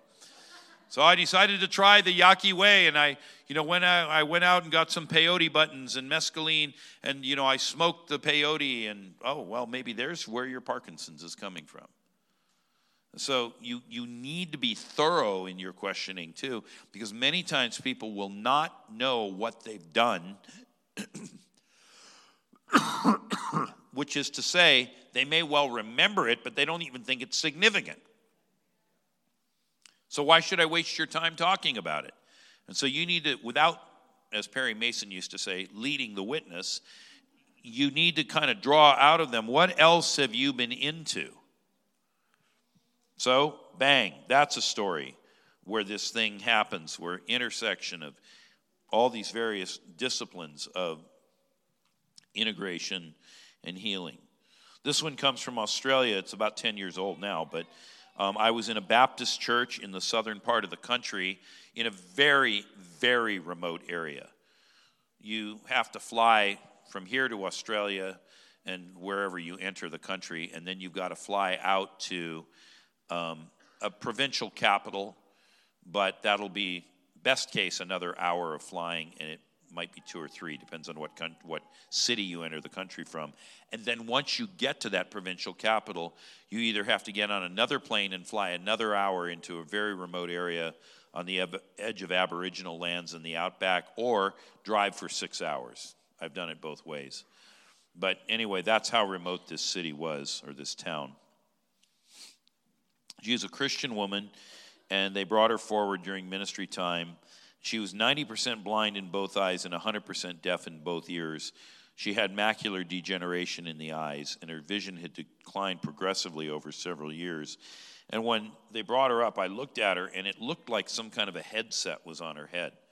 But it wasn't there. It was, I was seeing something in the spirit for just a moment, and then it was gone. And by the way, when you see this stuff in the spirit, it most commonly will be there for anywhere from a half a second to two seconds. It will not be there very long. So if you are not paying attention, you will likely miss it. And not only that, it will probably not be anywhere near as you know, defined and clear as I am to you right now. It'll be way down on the what I call the grayscale index. That's what graphic artists call it, and it's it, it's it's typically almost transparent, but not quite. You see something for a second and then it's gone. And it may be color, it may be black and white, but that's typically how it's going to come, and that's what I saw with this headset. In my case, it was it was a very clear that it was black, but I would have put the grayscale percentage at around 20 to 25 percent, one fifth to one quarter. That's all. And then I didn't see it anymore, and I'm like, hmm, that's weird. That shouldn't be there. You need this gift of discerning of spirits many times to be able to figure things like this out.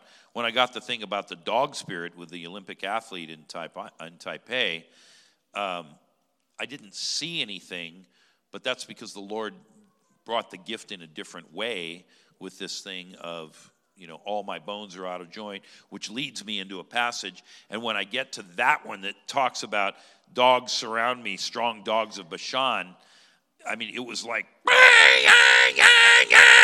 I mean, was so clear. Have you ever had that happen where you just hit a scripture and you're like, I don't even know what this means, but I know God's talking? That's how that one was. So there's different ways this comes. And I'm, I'm taking time to explain that because I'm here to train you guys. I mean, sure, we're going to pray, but, but at the end of the day, you know, Yuri wants me to impart something to you. Well, the best way to do that is to explain to you exactly how does this really work when it's going on. So when it happens to you, you won't go, oh, I thought it was me and the pizza I ate. So I see this headset, and then it's gone. And so I commanded the spirit to leave, and there was a pretty sharp reaction in the body, kind of like that. And then she said, I can see and hear. And so she goes and sits in the back in the pew, and she had her four children with her. And I'm still up at the front praying for people, but I keep looking back at her to see what's going on. And each of these kids, they'd be pointing at things around the room. This church had some banners and things hanging on the wall. They pulled out a Pew Bible. They're showing her the Bible. And you can see the kids nodding as they're showing her things. So it's pretty clear they're affirming that she's reading correctly. And then similarly, um, these kids start whispering into her ear. They're cupping their hands over her ear and whispering. And then she's turning and saying back to them what she's heard, and they're nodding their head. It was very obvious. You didn't have to be there watching it. But I found out later this woman had never heard any of her children's voices in her entire life. So it was a very dramatic healing. Again, evil spirits interlinking with physical healing in order to get to the breakthrough. That woman is still a member of that church and she is still healed to this day. Well, as I said, I've got tons of stories. I told you four. I've probably got, I don't know what I've got in here, about 15 or so. I could keep telling you story after story, but if I do, we'll never get out of here and everybody will be exhausted tomorrow. But, you know, they all have a remarkable consistency to them because of the interplay that I'm that I'm aiming at. And I will simply say this all of these that I've told you deal with physical healings. But in one case um, that I just have here, I'll just summarize it. There was a man who was trapped in masochism. He was married, but he couldn't. I want to be polite here because this is a mixed crowd and there's kids around, but let's just say he couldn't find pleasure in marriage without being flogged. And so when when this couple came to me requesting prayer, um, I said to the wife, Do you enjoy doing it? She goes, I hate it, but it's the only way he can find pleasure, so I do it for him. And when he got freed of that thing, um, he could find pleasure. We'll just leave it at that. And uh, they interacted as a, in a conventional manner. There's a good diplomatic way of putting it. Um, so that guy was the head of IT for one of the largest banks in Australia. And then there was another man, he was schizophrenic, and he couldn't hold down a job. And his schizophrenia was caused by a spirit which had entered because of physical abuse that he had suffered when he was a teenage boy at the hands of his own mother. So, you know, we dealt with the, the, that incident with the mom, and this guy gets healed. And he was a, he was a Chinese Australian. And the next time I went to that city, I walked into the meeting, and there was this whole contingent of Chinese people. And it turned out every one of them was schizophrenic because the Chinese community in Australia is quite insular. So everybody knows everybody. And it's not that big if you are counting only the Christians. There might be a few thousand, but I mean, it's not, it's not millions. And so basically, every Chinese schizophrenic in that entire territory had come because they'd heard that there was somebody who knew how to heal Chinese schizophrenics. And I said, Well, that's actually Jesus, but let's have a go. And we cleaned up like 30 schizophrenics that night. I mean, it was, it was insane. We ran the table. Like I said, I've got tons of stories here. I'm just looking for just kind of the headlight uh, ones that don't have anything to do with um, physical healing alone. Because I want you to understand that this is a much broader category, and those two stories illustrate that. Um, on another occasion, and I've told this story many times because there's only one like it. I, would, I led a retreat for gay and lesbian people in San Francisco. We actually had to move the venue and go underground because we were being hunted by the Pink Mafia. And this was put on by a therapist who had, at the time, clientele who were only LGBT. and they wanted to get out. By the way, most of them do. The only reason they're militant is because they, they think we hate them. And secondarily, because they've been told you can't change, so people have to accept you the way they are. But let me tell you, if they think they have an option to change, usually they will. And so I, I will, somewhere in the conversation, ask the question if you could change from this orientation, would you do it? And I just leave it there for them to ponder. And they'll always say, well, I can't change. I mean, science has proven it. Well, science hasn't actually proven that. And I know people who have gotten free. So let me ask it again. If you could get free, would you want that? Well, I don't believe it can happen, but sure, yeah. I mean, who wants to be like this? You're an outsider in society, and you know everybody else is kind of living a sort of straight life, and you, I've got this other life. And so, anyway, this man was one of the guys who'd helped organize the retreat for the therapist. And let me just say this, as I've already said, I don't think deliverance is the one size fits all answer. But oftentimes, when you're dealing with people who are stuck in the LGBT lifestyle, you will need to be using deliverance. Often, not always, but often. So, anyway, I teach at the first session of the retreat, and this guy runs to the front in front of the whole crowd well, 65 people, but you know that that was enough of a crowd. That was the night's attendance. And uh, and he goes, "I'm ready," except he, he had a very defined way of speaking that you would recognize. I'm ready, and I said, uh, "Right here in front of the whole room." He goes, "Right here," and I said, "Right now, right now." I said, "All right," and I'm telling you, the Heavenly Air Force showed up, and we called in an airstrike right on his position. When he got up off that floor, he was talking like a normal guy. He wasn't swishing his hips. And I saw him sometime later. I was up in the Bay Area and I called him. I have him in my phone. I said, Hey, you know, you want to get together for a meal? He goes, Yeah. So I walk in the restaurant and he's sitting there waiting for me. And we sit down to eat and he goes, Before we even order, I got a question for you. I said, Okay. He said, You know, before you prayed for me that night, he said, if, if I'd been sitting in this restaurant, I would have been cruising every guy that walked in. And, uh, and I'm thinking, uh oh, something slipped, right? And he, he goes, I'm not doing that now. I'm like, okay, good. And uh, he goes, but I have this other thing going on. I said, what's that? well, now I'm cruising every woman who walks in the restaurant. He goes, That's not okay, is it? I said, It's not okay, but I like problem two a lot better than problem one. so, the causes of homosexuality are still being studied, and there are some clearly identifiable themes in the lives of gay and lesbian individuals. And so I don't want to oversimplify by saying, you know, cast out a demon and it'll all be gone. Um, I will say you need to have this be one of your tools because you'll probably need to use it in addition to whatever other things need to be addressed. So, anyway, that's that guy. And like I say, I've got many more, but let's try to summarize all this and have some takeaways. Um, repentance of family spirit worship matters, even in Christian families.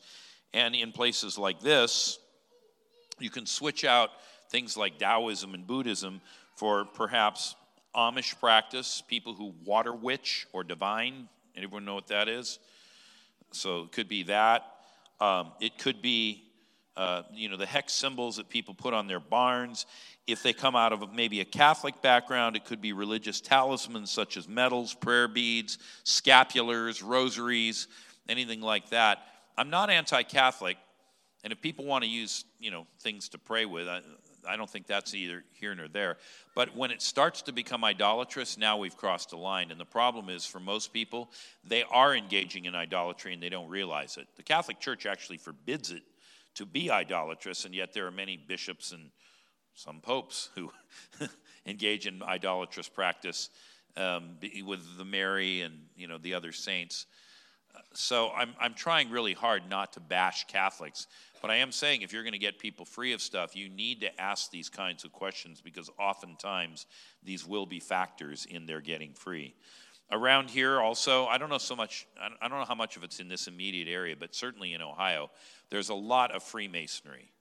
And Freemasonry can be a very big problem for people um, who are trying to get free of certain conditions. Um, I prayed for a classmate of Pat's and mine yesterday when we were in uh, Mechanicsburg, Pennsylvania, and she'd had this ongoing thing with migraine headaches, I mean, for decades. And she'd had these pains in her shoulders and her neck, and she would be the most improbable Freemason descendant that you could ever imagine because she comes from Nigeria, and you don't generally think of Freemasonry in African nations, but in fact, it's there, and generally, it's the British or the French who brought it with them because it's rife in British and French society. And so when they were engaging in colonialism, they not only brought Christianity, they brought the Masonic orders. And so those who kind of rise in their own societies, and she's of noble birth in Nigerian society, almost inevitably, it you know part of the price of admission to be admitted to the aristocracy is you've got to become a Freemason. And so her grandfather had been a Freemason, and uh, so we went after that thing really seriously. And there was still some remaining issues. She needs another round of prayer. But we took care of everything kind of from the belly button up yesterday. And when I get back to her, we'll take care of everything from the belly button down. But the bottom line is she got healed because we dealt with the Freemasonry in her family. So don't overlook Freemasonry, even in somebody that you wouldn't commonly think of as being a likely candidate for needing Freemasonry deliverance. And by the way, you don't need the 96 page prayer to do that. I have a teaching, I think we put it out on the table tonight, called Ministering to Freemasonry, and you can take care of it in sort of five to 10 minutes if you're doing it right using what I teach there. I mean, I could do that as a standalone teaching, but it wasn't on my, on my uh, teaching plan for this weekend. All right. Um, yeah, I heard that. there could be other spirits involved with uh, people's um, sicknesses. Some of this you learn by doing, some of this you learn through discernment. But I will say, when you run into fibromyalgia, there's often evil spirits associating with that one. And most commonly, that's going to be there because they, were, they either had a physical trauma or they were physically abused on purpose. Physical trauma more implies it was accidental. I, I saw somebody get healed in Australia in August this year when I was out there from a very severe case of fibromyalgia, and it all went down in like 30 seconds. And that was because when she'd been out horse riding, they'd come up to a fence line, the horse had stopped, she'd come off the horse, hit the ground. She'd been wearing a riding helmet, but had a head trauma, and the fibromyalgia was rooted in that incident. There was no physical beating, but it was still a physical trauma. And so when we cleaned that out, she got healed. All right, um, confession of forgotten or deliberately hidden personal sin and inner healing can be keys to uh, other breakthroughs, such as physical healing. Now, again, forgotten or deliberately hidden, these are not the same thing. So just remember that part. Um, next point while Jesus paid for everything on the cross, freedom is not automatic. It's a strange thing, and we've all seen this. Some people get saved and they have whatever four pathologies. They are a drug addict, uh, they're a drunk, uh, they're addicted to porn, and I don't know, they're violent. And they get born again, and maybe two of those leave, and the other two don't. Why? I don't know. It just that's the way it goes. So I just live in the realm of practicality. If two were taken care of and they're no longer a problem, don't waste your time on them. But if the other two are still here, then we got to figure out how we're going to get rid of those other two. And so, yeah, some people do have breakthrough events when they get born again. Praise God. But rarely does anybody get everything completely dealt with the moment they're born again. So, this thing of it was all done at the cross, just believe and that's the end of it, and Christians can't have demons again, I think this is just wishful thinking and fantasy theology. So, some spirits, usually higher level ones, respond best to being called out by name. Jesus ran into this with that spirit called Legion in Mark 5 in the graveyard the worship of other gods of any kind, including, by the way, imaginary ones that you might have been involved with, say, through Pokemon, or the, the witchcraft that comes out of Harry Potter, this is really serious stuff. And in our world, we are seeding it into our children through everything Disney's putting out. And if it isn't Disney, it's Warner Brothers. So be on your guard about that. And by the way, check yourself. If you were down the road with Pokemon, you know, 20 years ago, if you're kind of in that age bracket, maybe in your 30s or 40s, you might well need deliverance from Pokemon. If you got, you know, really into the whole, what was that thing, New Moon, the vampire and werewolf movies? Twilight, yeah. That might be a, a problem for you. Um, you know, in New Zealand, they took a census just before COVID, and it wasn't a large number, but there was like 35 or 40,000 people who answered on their census form that their religion was Jedi Knight. Well, on the one hand, that sounds kind of humorous, but it, you know, the, the fundamental worldview of, of Star Wars, I mean, it, the first Star Wars came out when I was in high school, so it, it has literally f- colored not one, but two generations. And the worldview of Star Wars, and it is, you know, again, infected a whole generation, is Taoism. That is the religion that undergirds Star Wars, and it is the power behind the Force. So, people who've gotten really into this, and I'm not saying they watched it once and kind of enjoyed it. I mean, they were like, you know, they were gurus and aficionados, and they're like, I wish I could figure out how to make that thing come to me, you know, give me the lightsaber. you know, they, they're, they're trying to find that power. That's the kind of stuff I'm talking about. Um, then they might need deliverance from things like Star Wars or the Force in this example. um, when it comes to Freemasonry, watch out for Jahbulon. He's the ruling spirit behind it and he typically has two that go with him death and infirmity.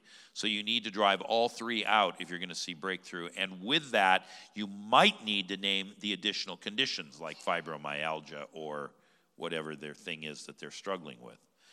Um, by the way, an indicator of Freemasonry is you'll often find that it affects the kind of roughly from the high chest up around the head and all through the trapezoids and the, the neck muscles there's reasons why that would be too much to go into right now. But the bottom line is when you find people who have a lot of affliction in that area, you should start asking them about Freemasonry in their family.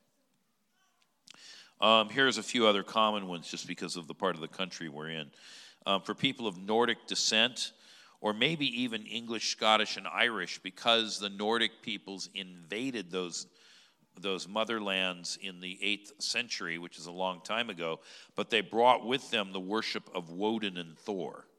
So if people are stuck with food allergies, um, weird cancers, eye conditions, all of this can come from Woden or Thor. Woden is the father of Thor, Thor is the god of thunder. I grimaced when a friend of mine named his son Thor uh, not too long ago, and I was like, oh boy, I know what we're going to be doing in a few years here. Um, I mean, why would you name your kid after a pagan god? I mean, I know they're trying to say, you know, he's strength and powerful and all that, but find another way to do it. Boanerges, how about that one? That works. You like that one, don't you? Yeah. You call him, you call him Bo for short. Anyway, um, so Woden famously hung himself, so suicide on the tree Yggdrasil was its name.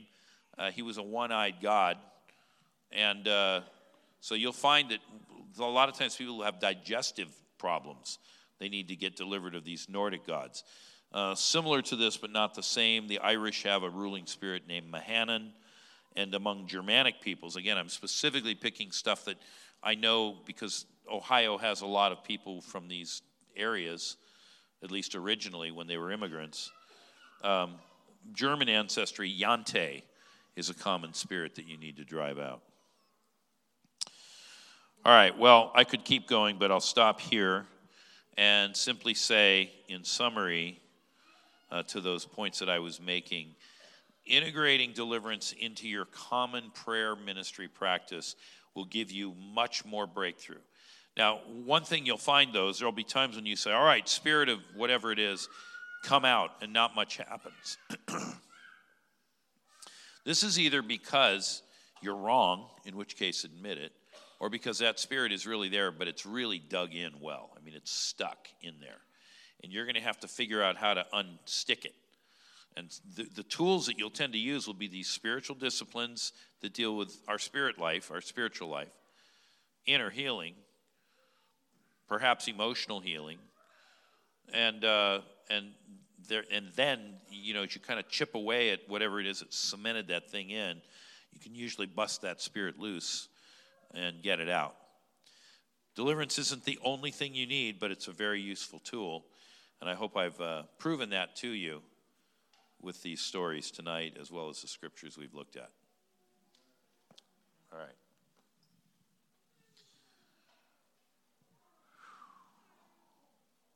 Any questions? Open the floodgates.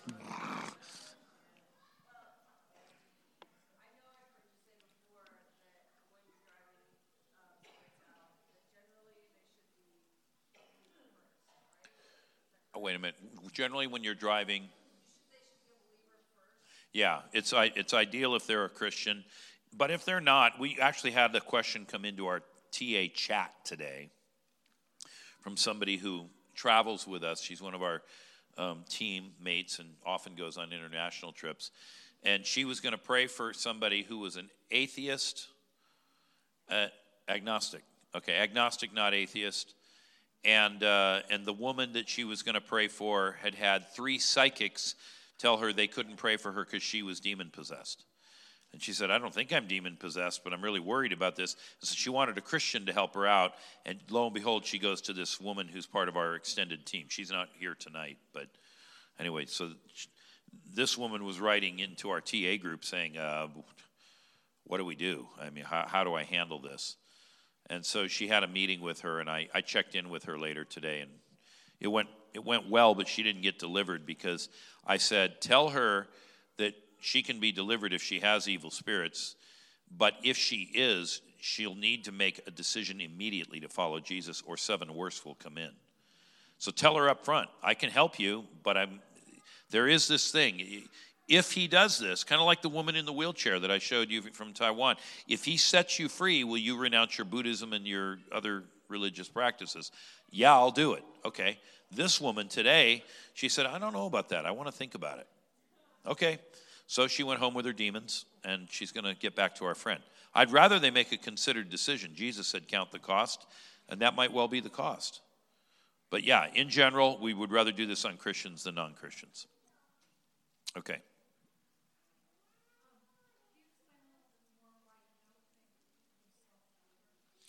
because there are zero examples of self deliverance in the Bible. I can't remember what that one is. Tell me. Yeah, it's easy to resist the enemy when he's outside of you, but when he's in you, you can't dislodge him. The scripture says that when a man is bound and you know the strong man has control of him, someone has to come in and set him free. Jesus talks about this in one of his parables.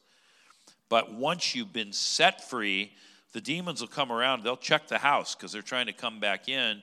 The windows are locked, the doors are locked. They're kind of rapping, trying to see, can I get in? That's when you can say, get out of here. I've been set free. You have no place here.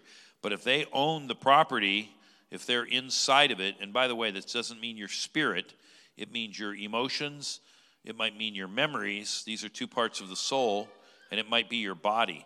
If they have control of some piece of that real estate, you usually will not be able to set yourself free of that. Every now and then it might happen, but God might sovereignly bless you. Who am I to gainsay what God does? But there are zero examples in the Bible of self deliverance, and nowhere did Jesus say, Go out and tell everybody how to deliver themselves of evil spirits. Instead, he said, Every one of you go out and drive evil spirits out of people. So, deliverance is principally a third party activity. And we hate that in America because then we got to talk about all of our nasty, ugly stuff in our lives that is often embarrassing. And so we live in shame and, oh God, it'll get into the, into the Freedom Fellowship Tattler. And everybody will be talking about me at the next church social. And, and so we, we in, intrinsically don't want to do it. And then we find somebody teaching a webinar that says, Yeah, we can teach you self deliverance, but let me just take this to an extreme. Remember the story I told about the guy who was levitating off the ground in Mexico with the spirit of Apollyon? I 100,000% guarantee you he couldn't have delivered himself if he'd wanted to, because that spirit was too powerful. It owned him. He needed somebody stronger than the strong man to overpower the strong man and strip him of his possessions and despoil him. And I'm not that powerful, but I know somebody who is, and he happens to live in me. And that's why we can deliver people. That's the only reason we can deliver people. So, self deliverance is something that has been peddled because it sells webinars, CDs, and books. And the American public has just gobbled it down because we are radically individualistic and we don't believe in confessing our sins one to another in order that we may be healed.